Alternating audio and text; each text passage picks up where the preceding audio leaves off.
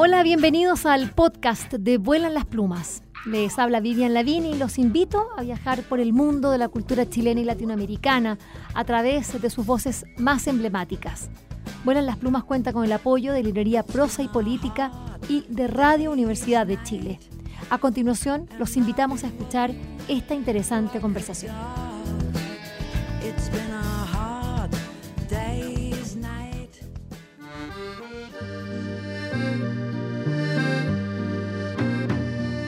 Hace una semana, escasamente hace muy pocos días, a mediados del mes de marzo de este año 2022, que iniciamos con tanta esperanza y con eh, las ganas y los deseos de ver un nuevo Chile, la policía de, mm, bueno, la PDI, la Policía de Investigaciones, incautó más de 60.000 libros eh, que estaban destinados para su venta legal, pero que habían sido producidos de manera ilegal.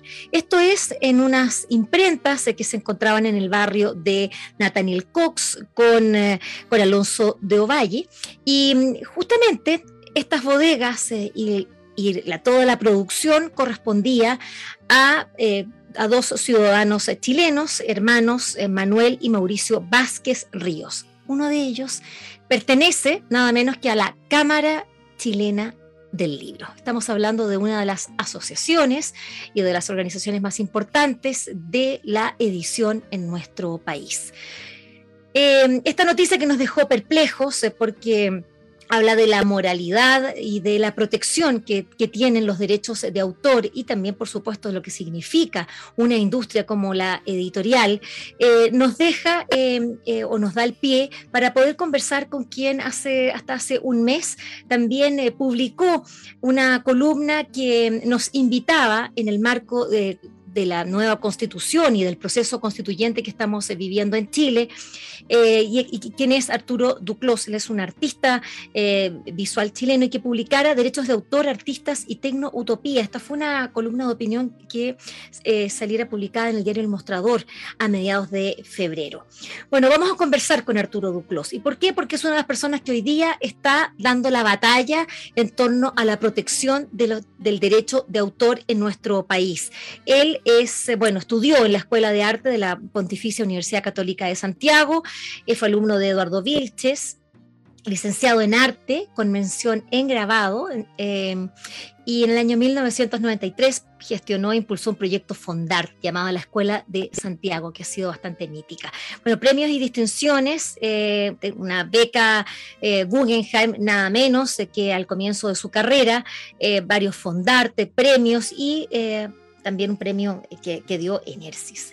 Eh, hasta, el, hasta, el, año 2011 se, desempeñado o se desempeñó como director de la Escuela de Arte de la Universidad del Desarrollo de Santiago. Bueno, y algunos de los datos, eh, me imagino que absolutamente incompletos, porque nos encontramos en el año 2022 y Arturo Duclos ha hecho bastante más en todo ese periodo. Pero primero que nada, bienvenido Arturo a Vuelan las Plumas, ¿cómo estás?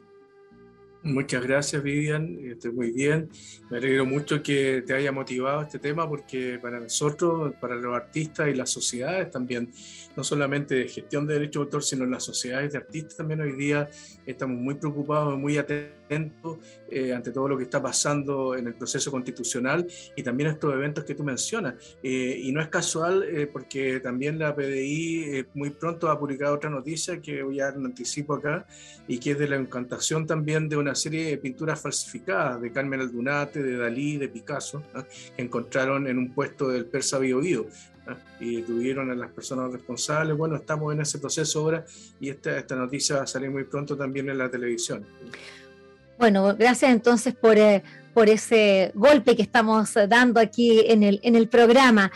A ver, lo primero que, que, que tenemos que hablar es de la, de la crisis ética en la que vive, la que vive Chile. Una crisis que, por supuesto, em, no podemos dejar de lado lo que ha pasado en, el, sistema económico, el sistema neoliberal, en, el que nos, eh, en el que estamos inmersos, en el que hasta un presidente de la República, como teníamos hasta hace pocas eh, semanas atrás, eh, había sido declarado, fue declarado reo, condenado por la justicia. Y sin embargo, se produce esta, esta suerte de lavado de imágenes en la que nada importa, ya no, importa nada. tenemos a conspicuos empresarios que han sido también condenados, pero que han llegado a un arreglo rápido a través de la justicia y sus condenas, claro, no han, no han sido efectivas por, por, por no tener antecedentes o intachable conducta anterior. Y, y finalmente, acá pareciera ser que los únicos delincuentes en Chile eh, fueran los que, eh, los, los, que logran capturar los, carabineros en la calle, que son finalmente los reducidores y los últimos en este gran eslabón eh, de una crisis moral y ética tremenda. ¿Cómo lo ves tú? Em, a propósito de lo, de, lo, que está sucediendo en, nuestra, en esta moralidad eh, tan acomodada en el Chile de hoy, Arturo Duclos. Bueno, eh, como, como mencionaba yo en, en, la columna que tú referiste, ¿no es cierto?, del mostrador, eh, sobre, los derechos sobre los derechos de los artistas, la tecnotopía, etc. Em, yo hacía mención ahí a propósito del Far West, ¿no es cierto?, del lejano oriente, del lejano oeste, y, que es una situación que hoy día hemos replicado hoy día dentro de Chile, ¿no? En la historia de Estados Unidos hemos visto que el matonaje, primero a través de los cowboys y todo este sistema sin ley que había, y luego en el siglo XX con los gángsters, y luego con todos los ladrones de cuello y corbata, ¿no es cierto?, desde, eh, desde el 2008 con la crisis esta subprime, y bueno, y para qué hablar de la bolsa y toda esta gente, ¿no es cierto?, eh, lo que nos damos cuenta es que el neoliberalismo eh, conlleva básicamente ese problema ético. Eh, que tú mencionas. O sea, es algo que es inherente al sistema. El sistema neoliberal finalmente eh, no es que atraviese por un problema ético, es antiético de por sí. ¿ah? Lo que pasa es que entre la sociedad se presenta eh, como limpio y se presenta eh, de una manera virtuosa, ¿no es cierto?, y de bien común. ¿ah? Pero finalmente lo que tenemos como resultado es lo que estamos viendo acá. Y, y, esta, y, esto en, pequeña escala, ¿no es cierto?, hablando de los libros, hablando de, lo, de, lo, de, de, de la escalada, digamos, de robos de imagen en derechos de autor a través de usuarios menores. ¿no? Eh, es algo bastante común acá en Chile y algo que está instalado porque sin duda, eh, si tenemos esto, este ejemplo de mafiosos de gran talla, como tú mencionabas, desde un presidente de la República hacia abajo, entonces efectivamente aquí en el país estamos en una crisis mayor. Estamos en una crisis mayor que es transversal, porque esto no es un problema solamente del neoliberalismo y de la derecha, también está hacia los otros lados. O sea, sin ir más lejos, el año pasado, eh, el, actual ministro eh, Giorgio Jackson, junto con una periodista, escribió un libro que se llama Copia o Muerte, en donde hace un llamado, ¿no es cierto?, a saltarse todos los protocolos y a copiar, porque es la única forma eh, de salir del subdesarrollo, eh, según una teoría que él, donde implica que los países del norte son los que tienen las patentes y las propiedades intelectuales, y los países del sur del hemisferio sur del mundo, ¿no es cierto?, estamos dominados por ellos y por los pagos de estas patentes, etcétera pero aquí se mezclan varias cosas, ¿no? se mezclan varias cosas y una cosa son las patentes industriales, las patentes de las farmacéuticas y otra cosa son los derechos de autor, porque los derechos de autor son derechos que les pertenecen a los creadores y a los artistas. Y, y, también a, las personas que trabajan dentro de la industria del conocimiento y crean conocimiento eh, en áreas no artísticas, como en el campo científico, por ejemplo. Entonces todo eso está protegido, está protegido por la ley eh, desde el año 1971, cuando se promulgó oficialmente la ley de derecho de autor acá en Chile, la ley 17.336. Y además esa ley eh, que proviene, ¿no es cierto?, de convenios internacionales suscritos desde el convenio de Berna, que es un convenio que se firmó en 1886, es decir, 100 años antes, digamos, de que en Chile se, se, se promulgara esta, esta, ley de derecho de autor. Eh, y entonces el, el, gran drama que tenemos hoy día es, claro, cómo detenemos esto, cómo, cómo podemos eh, hacer hincapié en las personas, ¿no es cierto?, eh, que este es un problema ético mayor y que es una escalada también eh, que hoy día, sobre todo los autores, nos afecta desde el punto de vista de que estamos a la deriva dentro eh, de todas estas salvaguardas que incluso la misma constitución puede, puede ponernos, o las mismas leyes pueden ponernos a nosotros, porque aquí no solamente nos topamos con estos problemas menores que tienen que ver eh, con, con, con, las crisis, digamos, de, eh, de, los libros que tú estabas recién, o la, o la copia, o el uso indebido de imágenes por parte de usuarios, sino que también qué es lo que pasa hoy día en el ciberespacio, mm. y qué es lo que pasa hoy día con las grandes nacionales, todas neoliberales que crearon este ciberespacio en donde es un espacio sin ley. O sea, aquí volvemos a la misma época del Far West que yo consignaba recién. A ver, estamos hablando con eh, Arturo Duclos, un tema que es tan amplio y tan complejo y sobre todo tan desconocido por todos, a pesar de que la creación es diaria, es decir, eh, estamos todo el rato creando el ser humano, esa es una de, las, de, sus mayores eh, bondades, es justamente la creatividad, es lo que nos hace maravillosos, poder acercarnos a lo que algunos llaman la divinidad, ¿no? Y bueno, esta creatividad, cuando, es personal cuando, es, cuando, cuando se crea eh, y por lo tanto, por el solo hecho de crearse y tomar forma, porque no solamente es tener una idea, es sino que tiene que tomar una forma a través de un libro, a través de una obra, tiene que materializarse. Y ahí es donde entonces se ampara bajo esta eh, ley del derecho de autor. Eh, y que se tiene que diferenciar de lo que significa también la creación humana en, en, general, que pueden ser las culturales, y que claro, a propósito, yo estoy bien preocupada de, eh, de, lo que tú acabas de mencionar, ¿no? Tenemos a estas nuevas generaciones, no es a la primera persona que escucho, menos me hoy día es un ministro de Estado, quien está, eh, quien, eh, está promoviendo la idea de que de, de, de esto de, los, de, la cultura libre, ¿no? De que todo es absolutamente de todos y para todos, y da lo mismo porque hay que derrumbar a estas transnacionales que se están apoderando. Pero en realidad lo que se están apoderando estas transnacionales es, del conocimiento ancestral o, del conocimiento natural, como por ejemplo patentando las semillas, ¿no? Patentando eh, eh, el ADN de, de una planta. Eso es lo que tenemos que impedir, pero no la creación humana que es producto de, como insistimos, la creatividad, la invención de una persona. Y para eso existen estas leyes. Para ordenarnos rápidamente, Arturo, tenemos entonces, yo creo que lo que primero, eh, es decir, acá hay una crisis moral, pero también enorme de conocimiento, de profundidad de entender los alcances y qué significa eh, una ley de, de, derecho de autor, que también se confunde muchas veces con la ley de propiedad intelectual, como tú muy bien lo señalabas en tu columna. Claro, claro, porque la verdad es que hay una ley de, de, propiedad intelectual que tiene que ver sobre las patentes de invención eh, y que es otra ley que es distinta de la ley de derecho de autor. Entonces, generalmente se confunden las dos cosas como si los artistas fuéramos una especie, todos que fuéramos Disney, ¿no? Y tuviéramos como una gran empresa así. Ojalá aquí en Chile fuera así. ¿ah? Y hoy día, más que nunca, los artistas eh, no solamente nos enfrentamos a una creciente desvalorización del trabajo profesional producto del auge de Internet, sino que también, ¿no es cierto?, eh, todo este evangelio tecnológico que nos, ha transmitido Internet, ¿no es cierto? Y las predicciones del éxito y el milagro, ¿no es cierto?, de la educación, eh, se han transformado como una especie de catecismo de la cultura libre. Entonces, eh, uno de los promotores de esto, que es eh, Lawrence Lessig, quien es un, un abogado de Silicon Valley, y que según él, él no tiene nada que ver con ellos, pero todo su pensamiento surgió de ahí. ¿eh? Uno de los creadores de Wikipedia, de, Creative Commons, etc.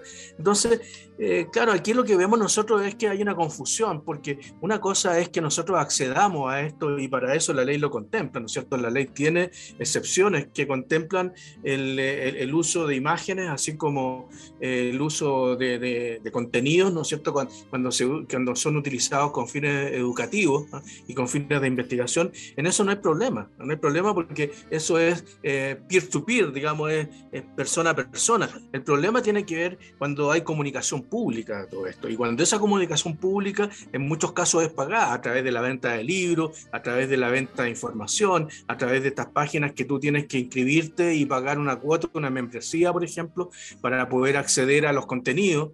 Y esos contenidos no pertenecen a esas páginas, sino que pertenecen a autores. Lo mismo que pasa con Spotify. Spotify, claro, tú tienes que pagar. Ahora, no es que ellos no paguen los derechos de autor, pero tú sabes cuánto pagan por la reproducción de una canción. Por ejemplo, tú escuchas una canción en Spotify hoy día y te pagan 5 pesos. O sea, en el fondo tú tendrías que tener millones de seguidores y millones de reproducciones al día para poder ganar un poco plata con eso. Entonces también hay una simetría muy grande desde el punto de vista de estas grandes empresas tecnológicas. Si pensamos en Google, por ejemplo, si pensamos en Netflix, si pensamos en Amazon, que hoy día, eh, sobre todo esta industria en el ámbito del cine, y en el ámbito de la música, en el ámbito del libro también, ¿ah?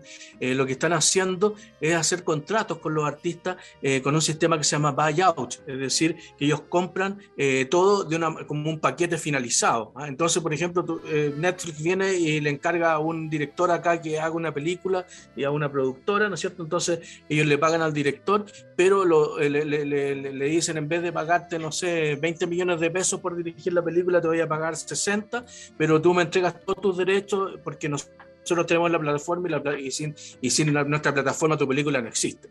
Entonces, esas asimetrías son las que hoy día también forman parte eh, de este problema tecnológico que tenemos con el ciberespacio y la administración del ciberespacio, donde no hay una ley.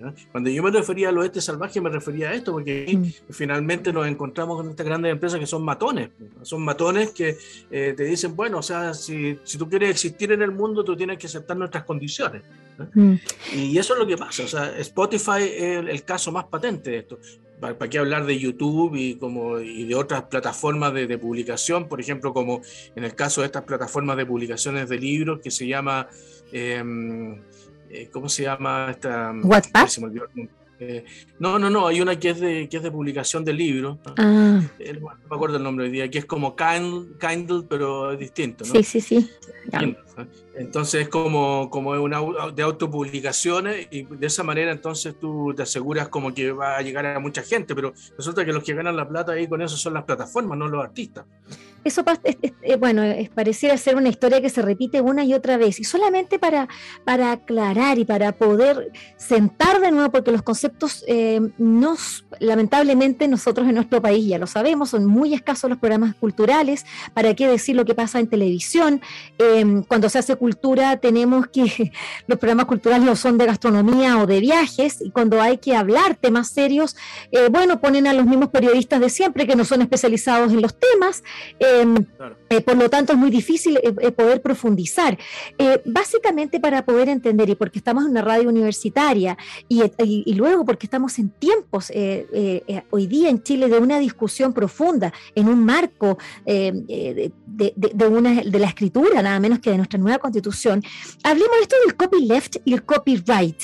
Me parece muy interesante porque eh, eh, esto hace como que se, eh, ya de, la, la, la, idea de hablar del copyright y copyleft, uno dice ya, bueno, si mis ideas son de izquierda, yo sé dónde tengo que estar, ¿no? Tengo que estar en el copyleft y significa que, que el conocimiento puede ser compartido, que puede hacer, que, nos pertenece a todos y toda esta, esta, comunidad, como ya lo decías muy bien tú, pero que finalmente no, no, es una comunidad, sino que sabemos quiénes son los, quiénes son los que manejan el contenido. Los dueños pueden ser las personas, pero finalmente los que manejan son estas, eh, estas enormes plataformas tecnológicas y que usan y abusan de la propiedad que tienen eh, de, de, las personas. Hablamos de ese copyright y copyleft. ¿Cómo, cómo, cómo, se, se, ve? Sobre todo porque, porque hay gente joven escuchándonos y también gente mayor que necesita tener eh, criterios para poder juzgar. Claro, mira, primero que nada quiero hacer una diferenciación entre el copyright y el copyleft. El copyright eh, viene de la doctrina anglosajona y en el fondo significa derecho de copia, que es, digamos, que eh, quien, quien posee esos derechos de copiar la imagen es solamente el artista o el creador. Entonces eso es una mención que se pone generalmente en todas las obras eh, cuando son eh, emitidas eh, dentro de la difusión pública, ya sea un libro, una pintura, una película, etc. Y el copyleft fue un término acuñado por este mismo William Lessig, eh, perdón, eh, de Lawrence Lessig, este abogado que hablábamos recién, ¿no es cierto?, de, Silicon Valley, ¿eh?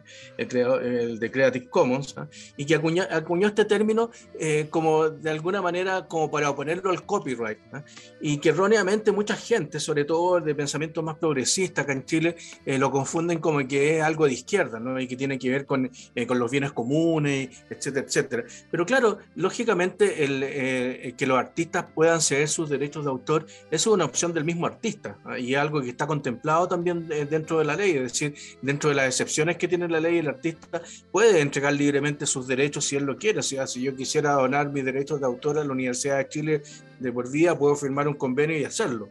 Pero eso no te borra, perdón, pero eso no te borra como artista, o perdón, como autor. Ah, de, eh, la obra tiene que, tiene que permanecer, claro, los derechos económicos que... exacto. la administración de esos derechos pasarían a mano de otra persona. A tercero, exacto. A tercero, claro. Entonces, ahora el gran problema de todo esto es que copyleft es como una especie, como eh, se, se instalaba como una especie de moda, es casi como si fuera como otro derecho y no lo es. No es un mm. derecho el copyleft. El, copyleft es una excepción de la ley. Entonces, eso ha generado mucha confusión porque ha generado también esta idea de que, de, que, de que el copyright es de derecha y que está aliado con el neoliberalismo, etc. Y la verdad es que nunca ha sido así. Nunca ha mm. sido así. De hecho, el, el copyright o, los derechos de autor, más bien hablando de los derechos de autor, ha sido parte de las legislaciones europeas desde, el origen de la República, incluso en el Reino Unido la primera ley que hubo fue en 1710 y que fue para parar también lo mismo que pasaba en esa época con, con los libreros, porque los libreros, los publishers, ¿no es cierto?, que publicaban libros, resulta que le compraban el libro al artista y después ellos los publicaban, los vendían, hacían el negocio ¿ah? y los podían publicar las veces que quisieran y el artista no recibía nada. ¿ah? Y por primera vez entonces, en el famoso decreto de la reina Ana en 1710, se decreta que eh, estos editores, ¿no es cierto?, tenían, eh, eh, tenían eh, perdón, que los autores de contenido, en este caso los escritores, tenían un plazo de 20 años para poder tener sus derechos y eso después se fue ampliando hasta que hoy día es 70 años hasta después de la muerte del artista. Aquí en Chile y en otros países puede ser incluso hasta 100 en México, imagínate tú. Sí, exacto. La protección de las artes como base del acceso a la creación, una mirada del Chile actual. Esto fue justamente una jornada que se realizó la semana pasada y en la que participó Arturo Duclos, con quien estamos hablando hoy día, también Jorge Maú, director jurídico de la SCD, em, y también Santiago Schuster, director de la CISAC para América Latina y el Caribe, y también Elizabeth Morris, tengo entendido. Em, quiero saber cómo fue esa conversación y, y más o menos, porque a veces lo que nos suele pasar en Chile cuando convocamos estas cosas solemos hablar entre conversos. la cuestión es qué pasa con toda una camada importante, y hay que decirlo también. Eh, de abogados jóvenes, de profesores, de académicos, de distintas universidades, que son los, centros de pensamiento, los que influyen, los que están escribiendo y los que finalmente son líderes de opinión o lobistas de alguna manera, pero influyen, eh, y que hoy día están a favor de lo que hemos hablado, de, esta idea de que todo tiene que estar libre, de este copy left, para que podamos hacer uso y goce, eh, como, que, como que fuéramos una gran comunidad hermana eh, y que estuviéramos eh, verdaderamente compartiendo estos derechos, cuando no es así. ¿Cómo fue esta jornada la semana pasada, eh, Arturo? Bueno, la verdad es que más que una jornada para hablarnos entre nosotros, había mucha gente de distintas áreas y de la música, de las artes visuales, etcétera, que yo vi, del cine también. ¿eh? Eh, mucha gente joven también, así que me llamó muchísimo la atención y que después se me acercaron también pidiéndome más datos de las bibliografías, de elementos que yo había citado ahí, ¿no es cierto? Porque hice varias citas de lectura, entre otros el, el, el, escrito de William Deresiewicz, que es un ensayista norteamericano que se llama La muerte del artista. Exacto. sí. Cómo los creadores luchan por sobrevivir en la era de los billonarios y la tecnología. Y lo que pasa es que aquí, claro, esto es un paquete mucho más grande, en el sentido de que esto no solamente engloba hoy día los derechos de autor, sino que en el fondo eh, amenaza la desaparición misma del arte, en cuanto a que, eh, claro, esta cultura libre, ¿no es cierto? Y en donde todos somos artistas, implica que a lo mejor, en, vez de escuchar en unos años más a los, a, los grupos que nos interesan o los artistas que nos interesan, o ver a los artistas que nos interesan, vamos a tener escuchando al vecino que ensaya en el garaje del lado, o al pintor de domingo, etcétera. O sea, en el fondo eh, vamos a tener no solamente una baja desde el punto de vista eh, de, de la calidad de los contenidos, eh, sino que también eh, un desincentivo total para todos los artistas para tener una producción. O sea, si es que seguimos en esta escalada y que parece, parece ser como algo que uno dice es muy dramático, pero lo es. Hoy día lo es porque nosotros vemos en nuestras sociedades cómo eh, los artistas, sobre todo los mayores, hoy día van perdiendo cada vez más acceso también a recursos, producto de que el mercado es muy volátil, es muy rápido. los mismos coleccionistas hoy día, ¿no es cierto?, de arte, en el caso de las artes visuales, eh, eh, claro, están, les interesa mucho más el arte joven. ¿Por qué? Porque, porque es más dinámico, lo pueden comprar más barato, no les importa si esto después va a valer o no. ¿ah?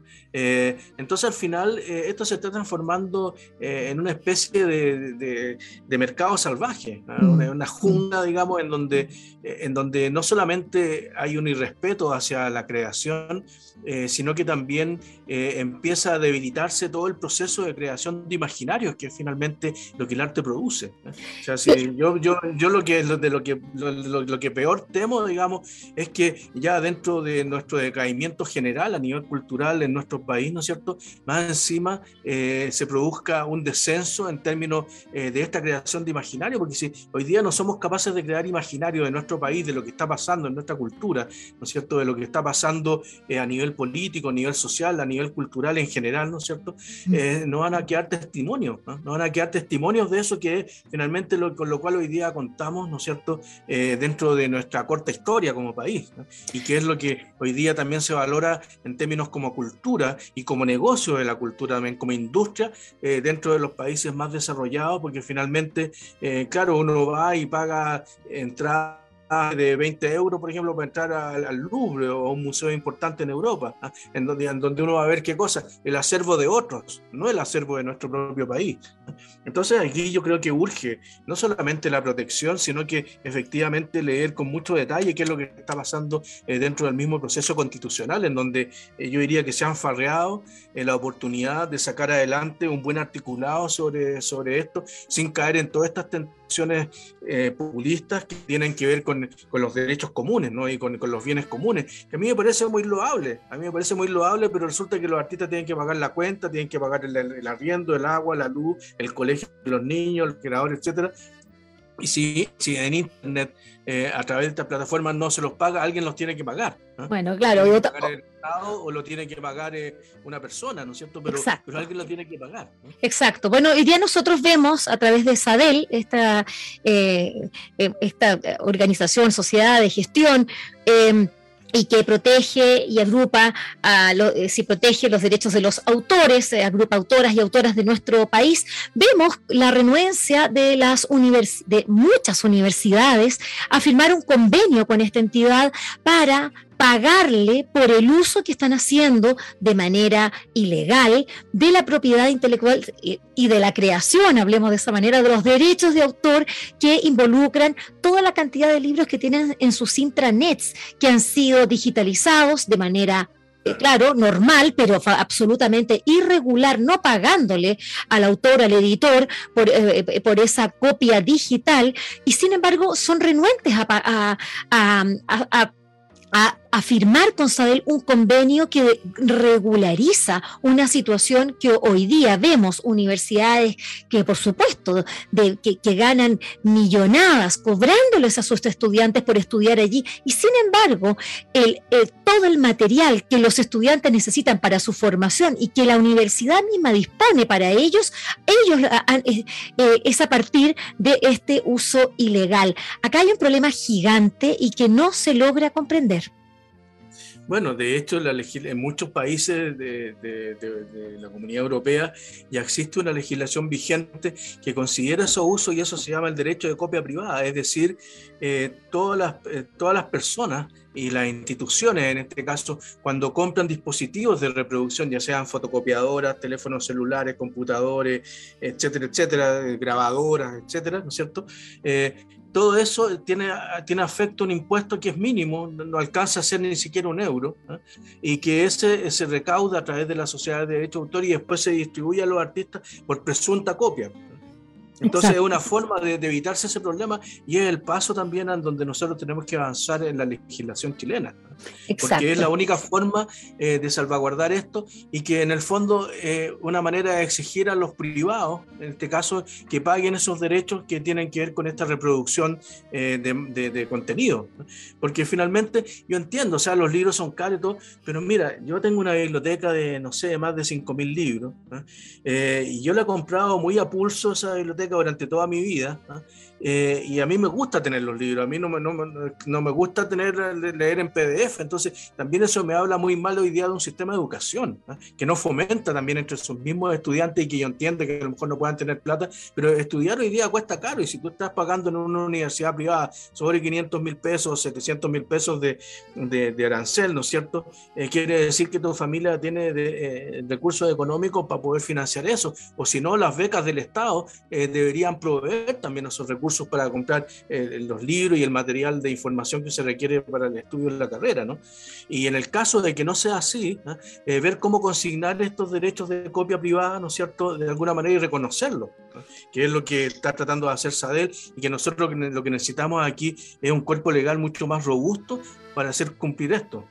Eh, yo creo que ese es el gran problema que tenemos acá en nuestro país. ¿eh? Es como, así como se habla de esta puerta giratoria para los delincuentes comunes, aquí también hay una puerta giratoria gigante y es porque ni siquiera se alcanzan a configurar estos delitos porque nadie los denuncia. Los mismos artistas no los denuncian y los artistas son atropellados incluso hasta por los mismos ministerios. Ya nos pasó en la administración de, Piñera. ¿eh?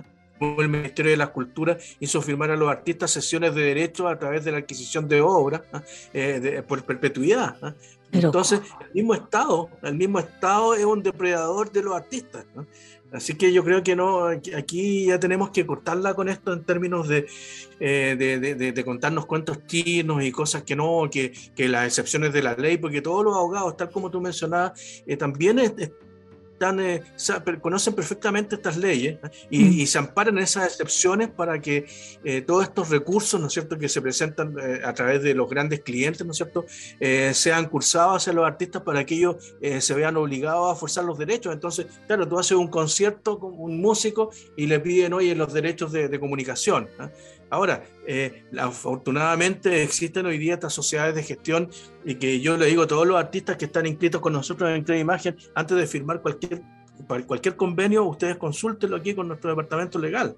Exacto. Porque generalmente lo que hacen los abogados es trabajar para sus clientes. Entonces, si el cliente les dice, oye, no quiero pagar los derechos de autor, entonces ayúdame a ver cómo lo hago.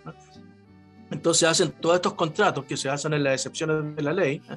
y finalmente eh, eh, la ley misma, ¿no es cierto?, que a, través de estas excepciones abre estas puertas hacia un, un, problema ético que es el que partimos, con el cual partimos esta mm. conversación. Exactamente, solamente para terminar con la gran paradoja que ha significado esta pandemia, que es, bueno, la necesidad del arte, esa, la necesidad de leer, de poder disfrutar, de por supuesto, de un, de, un cuadro, de la música. Eh, el, arte es, es, parte esencial de la creatividad humana, de nuestra educación sensible, de nuestra educación crítica.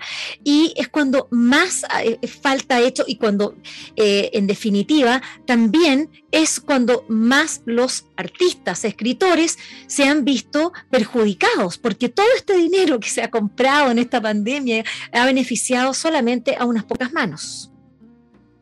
Sí, a las plataformas. Exacto. Las plataformas finalmente, porque, porque muchos de estos artistas a veces no solamente no reciben nada, sino que ni siquiera de qué se está ocurriendo, ¿no? Eh, entonces yo creo que aquí, claro, hay un problema grave, eh, hay un problema grave de no entender también esto y también una, una, confusión muy grande porque cuando se habla del bien común, ¿no es cierto? Uno dice, bueno, ok, yo pongo esta hora... Pero en el fondo, ¿quiénes son los que se van a beneficiar de esto?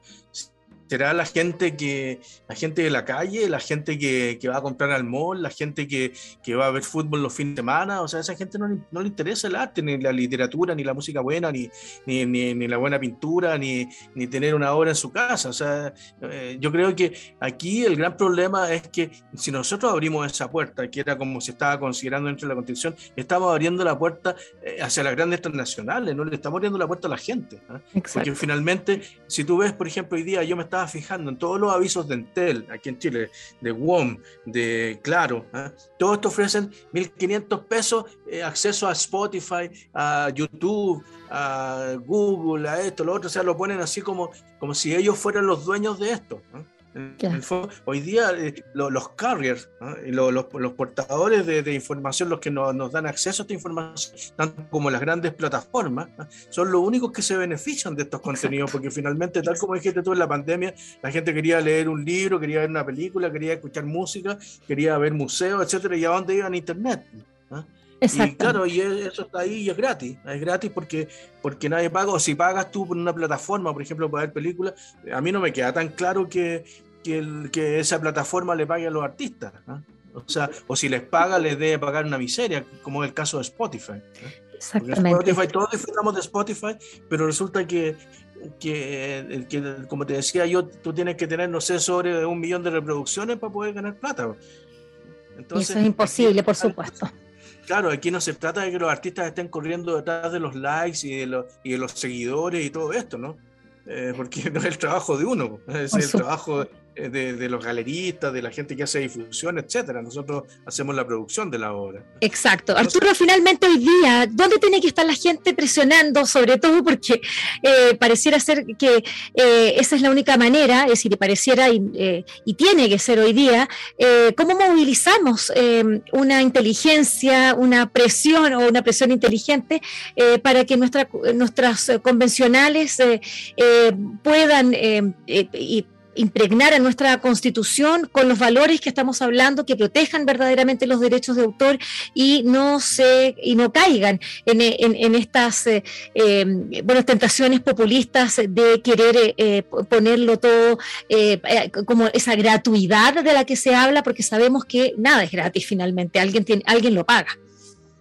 Bueno, mira, hoy día apareció un artículo súper interesante, una columna publicada por Ricardo Vierek, ¿eh?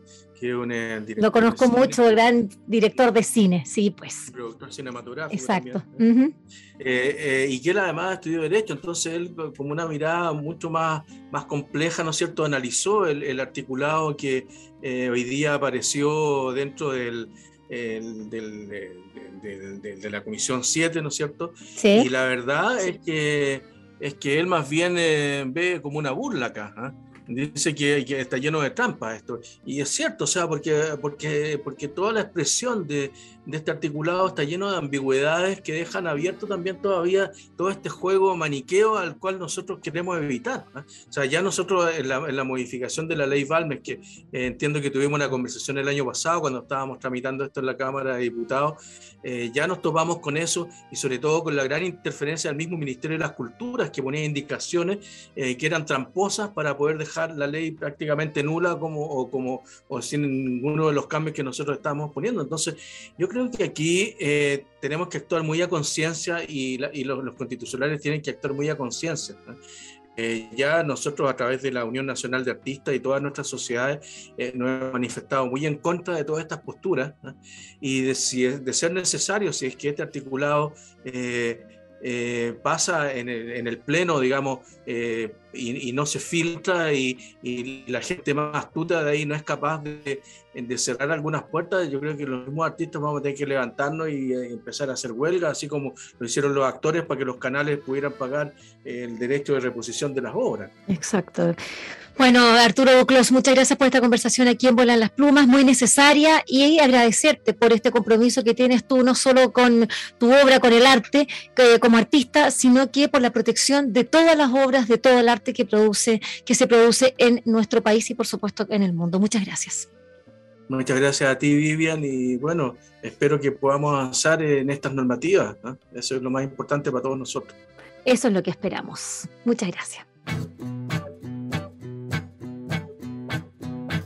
Espero que esta conversación les haya gustado y recuerden que la escucharon en el canal de Vuelan las Plumas pueden acceder al material que hemos producido desde el año 2002 en www.vuelanlasplumas.cl y seguirnos a través de nuestras redes sociales en Facebook, Twitter e Instagram.